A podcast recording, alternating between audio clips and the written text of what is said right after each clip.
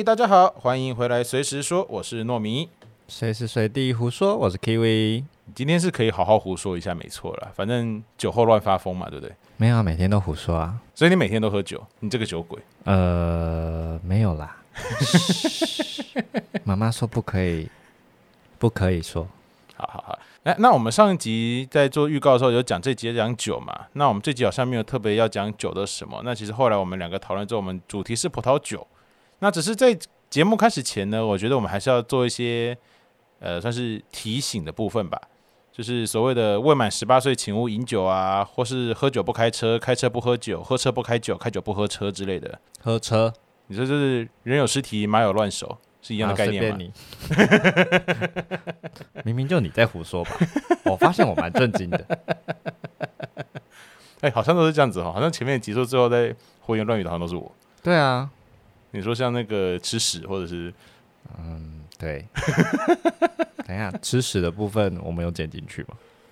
我有提到，但是后面有些内容我就把它剪掉，因为好像有点争议，就是真实性的问题，所以哦，好吧，这这都可以卡掉，没关系，没关系，反正我现在就是现在先闲聊好了。那呃，葡萄酒这个东西呢，其实我发现它葡萄这个东西，西元前六千年大概就会在波斯、伊朗那一带就开始有人在种植了。那至于那时候有没有酿成酒，好像没有找到明确的东西，但是呃，反正可以知道，就是葡萄酒的葡萄的起源大概就在那边，然后慢慢就往东往西都有前进到中国。其实我才发现，原来中国有葡萄酒这件事情，只是好像中国人没有很爱喝，就后来传过来的啊？不是不是，就顺序上是那个时候葡萄就有传到中国，所以葡中国本身就有自古以来也有在酿葡萄酒哦。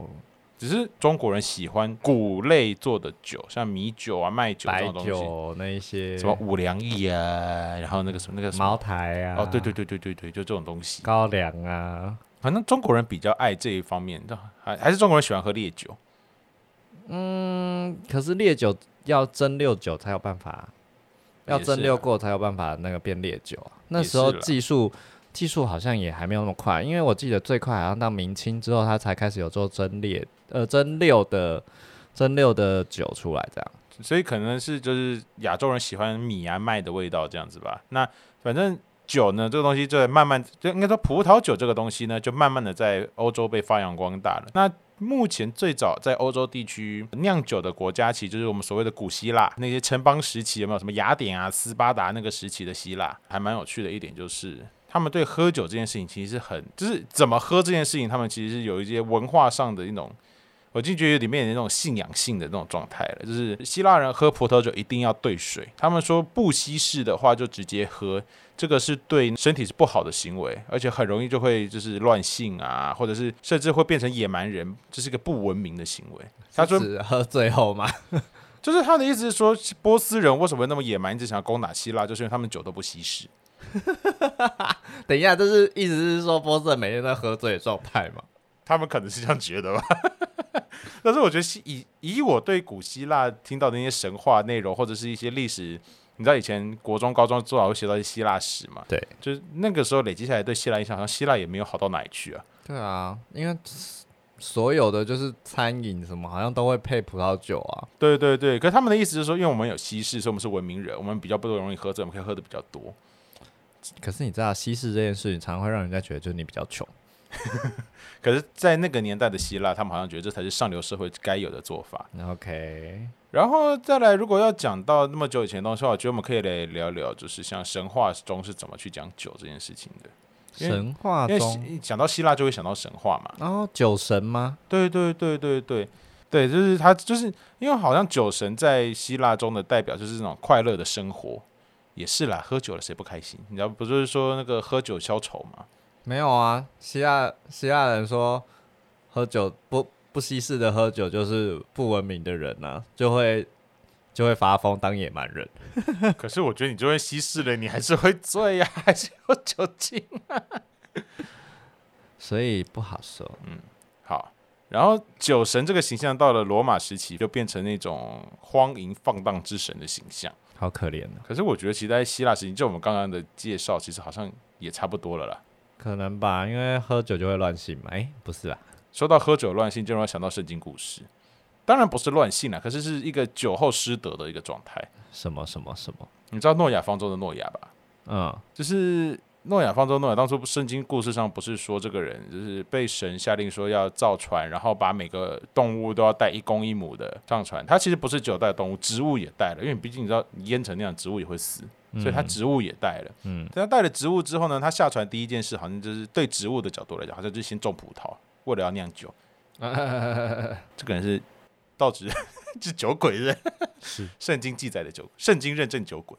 我觉得没有认证啊，但侧面影射出来。OK，然后为什么我说酒后失德呢？有一天诺亚他自己一个人在帐篷里面，就是喝得很开心，喝到烂醉如泥。然后他有他有三个儿子，一个叫可汗，一个叫西姆，一个叫加费特。那可汗呢，就进到帐篷，发现他爸爸赤身裸体醉倒躺在帐篷里，就赶紧叫那个，就赶紧叫西姆跟加菲特进来，就是把他拿个什么布啊或者衣服也好，把爸爸身体盖住。哦，哦，还好，我还会叫进来父子洞，不要这么可怕，有我点也觉得。蛮可怕的。反正我我是觉得，好，那画面有点不想想象。我也不想想象，但因为你突然叫他们赶快叫进来，嗯，你要干什么？就是收拾残局，好吗？哦，好的，，好，所以可是因为西西姆跟加菲特已经知道爸爸在里面是裸体状态，所以他们两个是背拿着布背对着帐篷里面走进来的。所以诺亚在醒来之后知道这件事情之后，他就对可汗非常生气，就要求神让可汗变成他另外两个儿子的奴隶，还有他可汗以后的子子孙孙也要变成另外两个儿子的奴隶。然后就这个是什么鬼故事啊？为什么？就是不看，就是硬逼着儿子看他裸体吗。不是不是硬逼着儿子看到，是因为你儿子你看到爸爸的裸体是一件失德失礼之举，反正还是什么样的感觉吧，我不知道，我没有读过圣经，所以如果这边有错误，就请好就请大家来留言，去粉丝团留言。哎，对我们有粉丝团了，岔开一下，我们有粉丝团了，其实还有社团的，但是因为社团不知道目前要干嘛，所以先开放着，开着放在那边。那我们有粉粉丝团了，进上 FB 搜寻，随时说就看，哎，随 随时说，对，随时说就可以找到我们的粉丝团。那大家可以在上面留言，就是你们有什么想法，或者都可以在那边留言。那刚刚圣经故事这一趴，如果你们有什么想要纠正我们的，或想要跟我们有所改进的，就是你们有任何的意见都可以上面讲啊。那然后贯彻糯那个糯米的一贯一贯的作为，就是我们只接受好听的，不好听的我们会直接忽视。我们可能会删你留言这样。诶，不错，我们这边玻璃心，啊，不对，我们不玻璃心，我我们就是会直接删。我们就同温层很厚，怎样？好，然后反正我我觉得应该就是一种，就是你不应该看爸爸裸体的概念。可是那这样就要把自己大儿子变成二儿子和三儿子的奴隶，到底是还有他们一族变成二儿子、三儿子一族的奴隶，到底是？古人想法都怪怪的，就像小亚西是嘛，就是照这个逻辑来讲，到底为什么神要让诺诺亚活下来？我现在不懂。他有他的历史使命，他活下来就是一个应该有更值得活下来的人吧？谁知道他是在那个时候耶和华的角度，就是他是最值得活下来的人。他的为什么他做了什么大事吗？把大儿子变成二儿子跟三儿子的奴隶吧，谢喽，这叫大师。我也不知道了。反正我没有读，我说了嘛，我没有读圣经。好了，那圣经的这一趴就到这边。所以其实你知道，就是在古代地区，其实你知道，就是在在古时候，就关于这些酒的故事也是，就好像其实跟现在差不多，哎，就是充满着荒谬。就是只要碰到酒，大家就疯了，这样。对，可是大家就爱喝啊！你看，像那个葡萄酒为什么会到法国去？就是罗马人喜欢喝嘛，然后慢慢的再从意大利区，就是那一跟那个区块发展到高卢那边去，从那个马赛那边进到高卢，然后高卢人就开始种，然后种着种着种着，然后就是一路种到了罗马时期，反而他们的酒好像比罗马自己种出来的酒还好喝。可能地理、气候、环境、各种风土条件吧。对，所以你知道罗马皇帝干了什么事吗？打下来，不是啦，他到那个时候高卢已经是罗马帝国之一了，所以当然不是打下来。你知道他迁都。他要求高卢把葡萄园砍掉一半。为什么？这样子你的葡萄酒会卖的比罗马还好，不行，让罗马的子民会受不了。呃，所以你的产量不可以这么高，你必须要把你的葡萄园砍掉一半。有事吗？我也觉得很有事。然后还有还有还有一，我还看到一个说法是，就是因为有一阵子就是好像就是那个呃罗马境内的谷物啊不足，然后葡萄酒又生产过剩。所以他们就直接规定法国南部都不可以再生产葡萄跟葡萄酒，就是现今法国南部的那一区高卢地区。哦，可是那一区的葡萄酒才有名呢。对啊，可是你知道他们就是要保护自己罗马人啊，你高卢人不是罗马人啊，你是罗马帝国子民，但你不是罗马人啊。好啦，种族歧视、啊。我觉得，我觉得这应该不算种族歧视吧，这应该就是一个，就非我族类，其心必异啊。对对对，差不多这种概念。然后我就觉得啊，这个是这个东西，我是觉得就算当成故事听听也是蛮有趣的。反正我觉得就是当成野，反正我们我们也没有，反正我们自己也不是学历史啊，我们这这边就在讲野史，你可以全部当野史在听，没关系。对对对对对，葡萄酒野史。对对对，反正就是慢慢发展到中世纪之后，那现今的葡萄酒反而可以这样发展成这样，其实跟一个组织脱离不了关系。组织十字军，教会。哦，因为耶稣说了嘛，面包是我的肉，酒是我的血。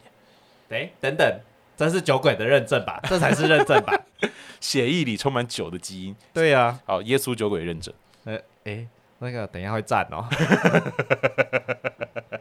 我们没有，这这是耶稣自己说的哦。对，这是耶稣自己说的。他说他血是酒啊。但这样我们听起来好像有一点，有点像酒鬼的感觉。但你不觉得这是酒鬼才会说的话吗？酒就是我的生命。我们会不会，我们会不会被肉搜出来，然后被基督教定死？定啊，定啊。反正耶稣就是这样讲的嘛。面包是我的肉，酒是我的血。那这边只讲的酒，当然就是指葡萄酒。所以在后面就是基督教的，应该说。那个时候对，那时候叫基督教，因为还没有分什么新教旧教，反正就是慢慢到中世纪，就是他们就是开始教会就是自己那边酿酒啊，就他们要做一些礼拜啊、祈祷啊、一些圣餐的东西，会需要用到酒，所以反而酿酒的中心都变成教会组织，像修道院，然后就有修道院开始在致力于酒的风味的改良，怎么改良啊？就例例如就有一个修道会叫做西多会。他们好像他们本来的那个戒律有一条，就是我们他们必须要把石头砸成碎碎的，然后放到嘴巴里吃掉。我不太懂这个戒律的重点是什么啦。把石头砸碎然后吃掉，对，那要干嘛？就是一个戒律，我也不知道干嘛。把自己当鸟吗？我知道鸟鸟类会吃石子去促进可能有胃蠕动消化。可能有他们什么宗教上的想法或意义吧，这我也不太懂。那反正后来这个西多会的修士们就出现了一个土生的概念，就是植物是从土生长出来的嘛，所以只要在同样的栽培环境、栽培条件下，你让它在不同的土质里面生长，就会出现不同风味的葡萄。哦，就是其实就是以现在科学一点、生物学一点来讲，其实就是因为每个地方的。环境不一样，所以土壤所吸带的养分含量也不一样。你就是植物在成长的时候所吸收的营养也会不一样，所以造就不一样的风味吧？有可能。所以他们就有提出这样子了的见解，算是比较早期，但是我觉得算是有点像现代科学化的见解方式，我觉得还蛮有趣的。嗯，那这是葡萄酒就一路到中世纪是这个样子了。那反正他们到近代，像法国那边他们。就是法国的酒就越做越好嘛，然后这就酒厂就开始提出什么古法酿造啊，然后就他们一定要怎么样怎么样酿啊，像什么自然葡萄酒啊，或者是什么有，反正他们就开始有一些自己的流派或者一些自己的见解出来，然后就开始那个很多，我们等一下再那个我们等下再聊，然后就就是变成比较像我们现在近在看到葡萄酒的这样子，然后其实那其实葡萄酒产区。也就慢慢就是从希腊罗马那一块，慢慢的就转移到法国去了。可能法国酿出来葡萄酒真的比希腊罗马地区好喝吧？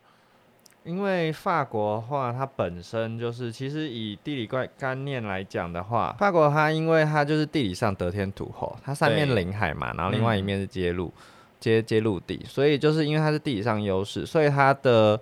物产就比较丰富，然后它的风土人情也比较多样，所以其实本身来说，它是比较适合葡萄去生长的一个气候条件。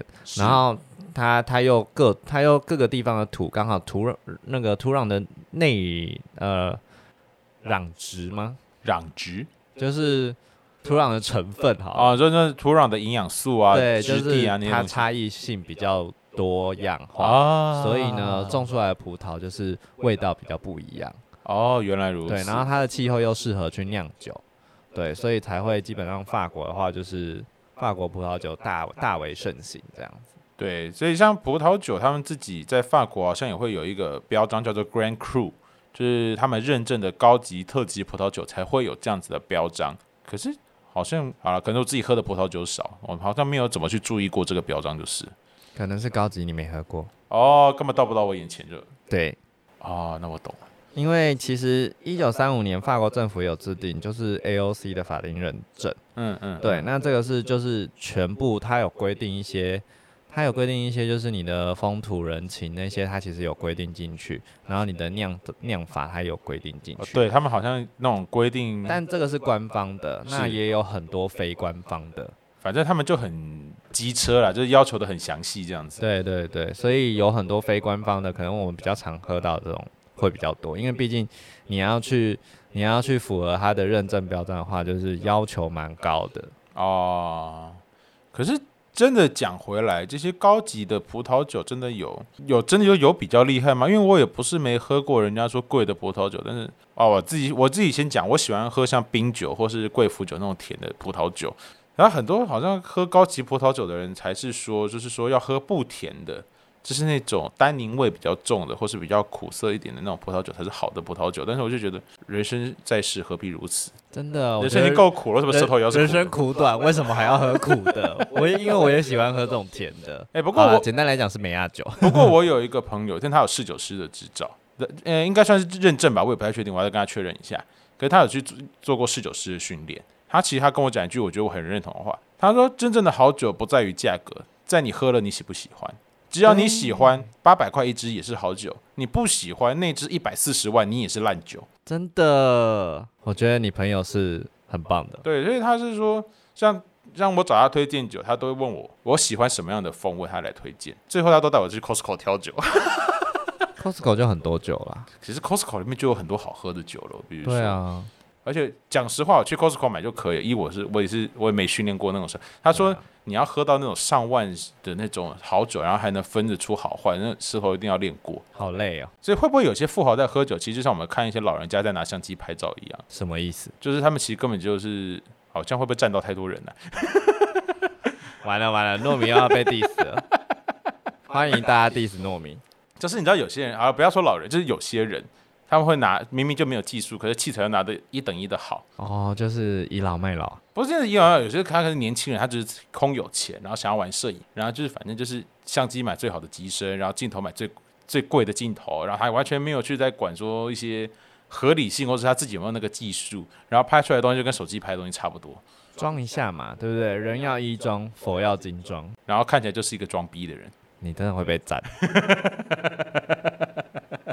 对啊，我说会不会有些有些有钱人在喝酒，其实喝那种贵的酒，其实也是这种概念，其实他自己根本也喝不出好喝在哪里。好了，我们不要我们不要想的这么坏，我们就就不然你看你看那些像像什么日本那种看综艺节目，他们去那种牛郎店有没有，或是那种。公关店那一一瓶罗曼尼康帝好几百万日元这样开开开开开，你真的觉得他们喝得出来罗曼尼康帝什么味道吗？我们往好处想，可能他们真的都喝得懂，是我们不懂，我们俗气，不要这样子。好，不然我真的怕哪天我要去横你横尸街头，我要去路上找你，我只能去，我只能找你的家属去殡仪馆帮你认尸。好，那好，我们先我们先往下讲。那刚刚有讲到 Grand Cool 像这种分等级的东西嘛，所以其实我们可以聊聊葡萄酒的分类，还是你刚刚有什么你要补充的？我我讲完的东西你想补充的？就是像我们刚刚讲了这么多，就是都是欧欧洲的历史啊。那中国这边啊，就是跟我们比较相近嘛，我稍微补充一下下。对，那中国这边其实基本上啊，就是。最主要就是那时候张骞西西出使西域嘛，然后那时候把葡萄跟葡萄酒的技术从就是从西域带回来，那在当时就是还是还是一个奢侈品这样子，对，然后而且啊，就是因为到汉呃，然后到汉代之后啊，它那个传承一度就是终止，因为可能太贵了。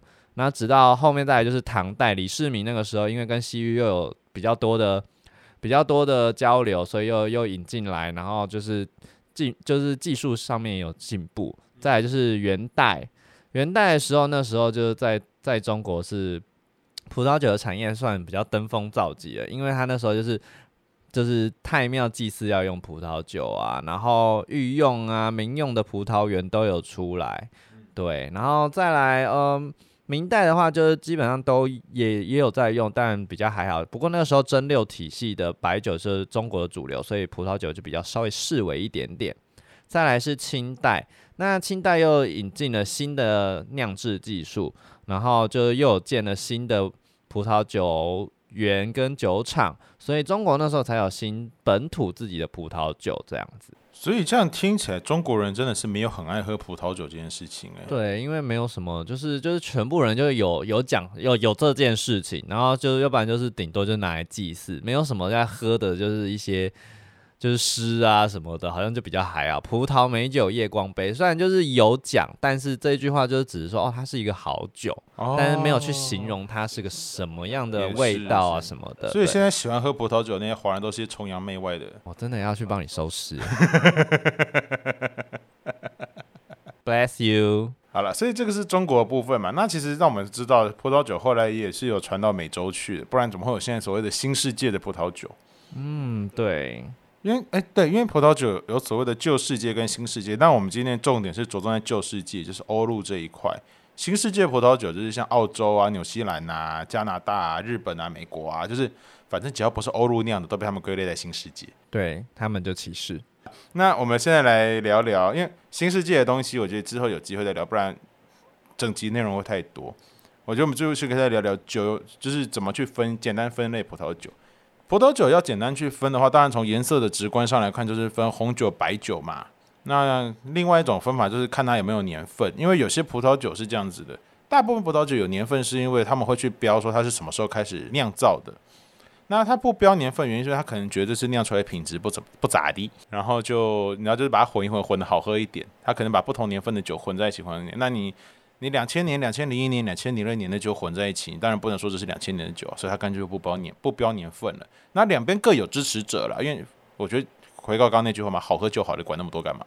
对啦，其实会这样子分的话，是因为其实也是跟风土人文条件有关系。对对，因为像有的年份，就我们这么说好，有的时候就是风调雨顺的一年，所以那一整年呢，可能就是哎，就是非常适合葡萄去生长，所以酿出来的葡萄酒可能味道就会特别的好。对，那有的年份呢，可能就是哎没有这么好，所以它可能就是哦，因为真的不好，那可能就是。把跟可能跟比较好的混在一起，或者怎么样之后，那就不标年份这样子。嗯哼。因为有的时候其实是是因为就是天公的天公不作美的这个问题。对，但是品质还是要顾，所以。对，但是也有的时候就是整年都不好，但只有一小段黄金时间。对对然后就就是就是也有这种的。嗯嗯。对，所以呢，所以它年份久，这个就会变成说是看你个人喜欢。嗯。对，真的就很看个人。然后呢，其实葡萄酒还有一个分类，就除了颜色上面，其实它有三种：白葡萄酒、红葡萄酒，另外还有一种是粉红葡萄酒。哦，你是说那个看上去有点像那种色素调过的颜色？诶。是没错，因为其实是色素的问题哦，很大一部分色素的问题，但是是葡萄本身的色素哦，不是胭脂虫的红色，哎，不是，红葡萄酒也不是胭脂虫哈，红葡萄酒就还是葡萄皮啦，那是果皮。对，那因为红葡萄酒的话，它就是因为就是在酿造的时候，它的压榨时间会比较久，就是会会等它们就是发酵到一个时间之后，然后让呃。皮去浸在那个酒里面比较长的时间，让红色素都出来，是对，所以颜色会很深。那粉红葡萄酒的话呢，它其实有好几种的酿造方法，有些是像刚刚讲的，你可能就是像像有些人会说，呃，就是把白酒跟红酒混在一起。呃，这个也是有，真的是有，但是这个一般他们都呃，一般所有的酒庄都不会采用，因为这是一个最最最最下等的做法，最低劣的做法。对，基本上不会有这种状况。嗯嗯。那当然还是有，但是就少，因为这个味道会会有上会有问题。对，其实味道白酒、红酒的味道差很多。对，然后另外就是就等于说它在压榨那个。汁出来的时间，浸泡那个皮的时间会缩短哦。对对对，一般这一种呃分红葡萄酒大概是七天上下。哦，就是因为压榨比较短，色素出来比较少，所以就没那么红。嗯，原来如此。那再来就是，如果就口味上来分的话，当然除了刚刚说的红酒、白酒之外。呃，因为压榨的，就是因为像压浸泡皮的时间短，所以呢，粉红葡萄酒它呃浸泡的皮的时间短的话，除了颜色上面出来的比较少外，单宁出来的也会比较少。哦，就没那么苦。对，呃，也不是苦了，丹宁的那个味道，涩我觉得要看个人这是怎么去形容那个应该是对涩了，我刚刚讲错。，对，因为有些人就是觉得丹宁的味道不一样。那粉红葡萄酒，因为它就是丹宁的量也会比红葡萄来的低，所以呢，就是有些人可能会比较喜欢。哦，原来如此。那再来，就除了红白酒之外啊，其实葡萄酒还有很多分类，像所谓的气泡酒，最知名就是所谓香槟吧。香槟这东西很好玩，它其实就是刚我所谓的气泡酒。那它的就是你一定要在法国香槟这个产区产出来的气泡酒才能叫香槟，其他产区产出来的气泡酒都不能叫香槟。所以其实如果单看把名字拿掉的话，它们本质是一样的。是没错，其实这么讲好了，香槟是算起泡气泡酒一种。我们以比较宏观的方法来分类的话，对，葡萄酒分为呃，以酿造方式来讲的话，因为这其实是酿造方式的问题，它会分成平静葡萄酒，然后气泡葡萄酒。那其实香槟就是换算在这里面，因为它其实会起泡的。嗯然后再来呢是加烈葡萄酒跟加味葡萄酒，总共这四种。那平静葡萄酒应该是刚刚我们提到的红白酒，那加烈跟加味是什么？平静葡萄酒其实它分类的原因是因为酿造的关系，哦，它是酿的时候他们不会再灌二氧化碳进去。嗯嗯嗯，这就是酿造问题，因为有一种有一种酿法是加二氧化碳进去，二氧化化碳发酵法。哦对对对那平静葡萄酒的话是不含二氧化碳的。那气泡葡萄酒呢，就是你在酿的时候，它会加非常多二氧化碳，呃，有多有少，因为它有半二氧化碳酿造法什么的。嗯嗯嗯，对对对太细了，不要讲，对，浪费时间。嗯，对，然后反正就是气泡葡萄酒是有在酿造过程中有加了二氧化碳进去，加多加少就是另外去看。嗯那香槟也是这种其中一种。嗯那在加烈葡萄酒，它是指的是就是它会在酿造完或者过程中加入高浓度的酒精或者加加蒸馏酒进去，通常就是加白兰地。对，所以这种会哦加烈酒，就是会比较浓厚。嗯对然后再来就是加味葡萄酒，加味葡萄酒就是其实味道味，有些是说是加香，因为这是翻译的问题，它其实加了不同的，它就是在葡葡萄酒为基底，然后去加入入了其他的芳香植物或者是它们的萃取液，然后就是去制成那个葡萄酒，所以味道会比较不一样。就有点味道，喝喝起来会那种香草味的葡萄酒就对了。看它就是加什么样的香草嘛，它加迷迭香就变迷迭香葡萄酒，它加薄荷就变薄荷葡萄酒，是这个概念吗？诶、应如果你要这样说也是啦，好，所以这就是这样的概念嘛。是是是这样，但它还是葡萄酒了。迷迭香葡萄酒好像没有这种东西啦。那不然这样子，你光这样讲，听众很难想象啊。所以我觉得要讲的好像具体一点的话，应该是这种感觉，但应该不是这样子。对对对，不是这样子，但是但是概概概念是这样子的。OK，好好好，还是他们家的其实都是那种化学香料，就是那个你看可乐后面会写一排，然后香料两个字那个。应应该是不会啦，他们这么注重的状况下，Who knows？好，那再来气泡酒之外，当然还有所谓的冰酒。那冰酒这东西很妙，冰酒其实又可以再把它分成双酒跟冰酒这两块。我们先讲冰酒这东西怎么来的好了。冰酒它就是所谓的，就是在气温比较低那种零下七度八度，你去把那个葡萄结冰之后才采收出来酿造的葡萄酒，就会被称为冰酒。那因为它的，你知道它的果冻果肉都结冻了嘛，所以它的汁水会比较少，能榨压榨出来的东西就有限，所以冰酒一般来说产量也少。这就是为什么你在市面上看到冰酒罐都比葡萄酒罐来的细长，没那么胖扁，原因就是因为这样，因为它可能同样一千罐，可是末数是不一样的，因为它没办没产量就是没这么大，它又不可能再额外去加水让它或者在。那你要能把葡萄在葡萄藤上留到结冰，你一一来是你要防止鸟去吃，二是你要防止葡萄自己本身过熟坏掉，所以产量本身也就很极其有限的。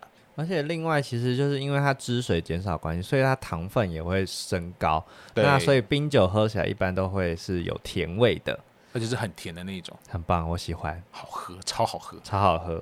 对，然后而且因为冰酒的关系，它本身温度低嘛，所以它发酵过程会比较慢，所以它花的时间更长。这是为什么大家市面上看到的冰酒通常会比较贵，就是它就是一支细细短短长长的，然后就又又少又贵这样子。那好东西没办法，对，那不过呢，呃，冰酒的部分其实不一定也要葡萄，其他的水果啊，像苹果什么，其实也是可以酿冰酒啦。对它其实只是我们现在今天今天讲是葡萄酒啦，所以对，就是带过去。那双酒的部分的话，其实它两种说法就是在说，一种是冰酒酿葡萄，那个用冰酒的葡萄去酿酒的时候，不是会压榨吗？刚刚提到，那一种说法是压榨第二次出来的葡萄汁去酿的酒，就叫双酒。那第二种说法是葡萄还没结冰，只是结霜就采摘下来的葡萄去酿的酒，叫做双酒，叫做双收葡萄酒。所以这个东西我找不到一个定论，因为我看到网络上我查了半天，大家都在都就是你在这两种说法在互相 argue，所以就姑姑且听之吧。反正双收目前双酒目前就是有这两种定义啦。那没关系，简单来讲就是一定有结霜，但什么时候不知道，就这样。对对对对。然后最后一种就是贵腐酒，贵腐酒好喝。可是你知道它其实是被菌感染的葡萄酿出来的酒，没关系，我接受。因为它好像也是一个，就是它出来的理由好像是蛮微妙。就是我那时候看到就是说，他们因为那时候他们教会会规定一个采收日、采收期，你一定要采收期到了，你才能去采葡萄。然后那个庄园他们当初要去采葡萄的时候，在路上遇到山贼，我想说奇怪，你的。你住的房子离你的葡萄园到底是多远？反正就是那个教会啦，他们要去采葡萄的路上遇到山贼，所以被耽搁了。然后被耽搁了之后，到葡萄园的时候，发现他们已经大部分葡萄已经腐烂了。可是就他们就只能尽量挑还能用的葡萄来酿，结果发现哎，风味特好。其实它就是因为发酵了，感染了菌。对，在被那个贵腐菌在还没酿之前就已经先感染，然后发酵了之后得到了独特的风味，所以才有这样子比较好的。其实也不是算一定独特风，呃，对啦，因为加了菌，但是另外一个贵就是贵腐菌在生长的时候会抽空，会抽非常多的水分出来，所以它的糖分会保留的非常的多。对对对，所以它会特别甜。那一般来说，贵腐酒是从匈匈牙利出来的嘛？那只是现在好像有名的贵腐酒好像又跑到法国去了。呃，法国波尔多，那德国这边也有，德国的莱茵高，然后再来是匈牙利的托卡伊。对，所以就是你知道，有时候起源地真的不见得是最后还是看产地吧。你看，因为法国这风土就是好。对啊，可是对啊，而且像现在，其实像我们刚刚说的新世界，因为现在到处。很多地方其实都可以种葡萄。那新世界其实新世界葡萄酒系列其实也有很多，有非常多有得奖啊什么的，风土人情也不错。甚至台湾也是有的，有几支酒也是得了就是非常高的奖项。对，而且听说其实很多新世界葡萄酒反而有酿出旧世界酿不出来的味道。嗯，对，所以我觉得新世界葡萄酒，我们就下次有机会我们再聊聊看。那葡萄酒这边你还要补充什么吗？那我。今天这集就差不多内容就到这边，不知道大家有没有想要再多听些什么呢？或者是有没有想要听、想要跟我们补充些什么，都欢迎到我们的粉丝团或者是 Apple Podcast 的留言栏下面留言。上以前在说的五星好评，好像也只有 Apple Podcast 才有，所以请帮我们按五星，谢谢。我只接受五星，还有四星，四星以下不接受。没有啊，四星我也不接受。好，所以现在你你不接受四星吗？好，那请帮我们只压五星。就是我们两个很不要脸，对，只有五星哦，谢谢。哎，好，那我们来做一下下集预告。那下一集我们要聊什么呢？下一集我们就是现在冬天嘛，比较常会去吃什么？火锅。嗯，对，但是因为冬天火锅又还好，所以我们要更温暖一点，滚烫烫的火锅。滚！开玩笑的啦，我们会吃辣，对，会吃麻辣火锅，所以我们下一集来聊聊辣椒，因为冬天嘛，吃个辣感觉好像也是蛮温暖，虽然那个是痛觉。对对对，可是你知道，这人就是人就是要痛了才会那个，好痛啊！梁军梁静茹要给你勇气吗？也不是啦，就是因为我看到有个说法是说。喜欢吃痛的人都是被虐狂，因为他喜欢吃辣椒的人都是被虐狂，因为他是下一集是 S M 的系列吗？反正下一集我们要讲辣椒，那我们应该还是会从辣椒的历史去切入，就是它这个东西是怎么在短短在百年间发扬光大，就像我们一集第一集里面讲的拉面有没有？短短百年间发扬光大拉面，那这集就是短短百年间被发扬光大的辣椒，这个水果这个植物到底是做了什么事情？对它到底是怎么怎么去闯入你全世界的餐桌上面？对，所以喜欢吃辣的人不喜欢吃辣的人都可以来听听看。对可以听听看他是怎么样让你喜爱怎么样让你痛得牙痒痒的好了那就先这样子随时说我们下次见啦。拜拜。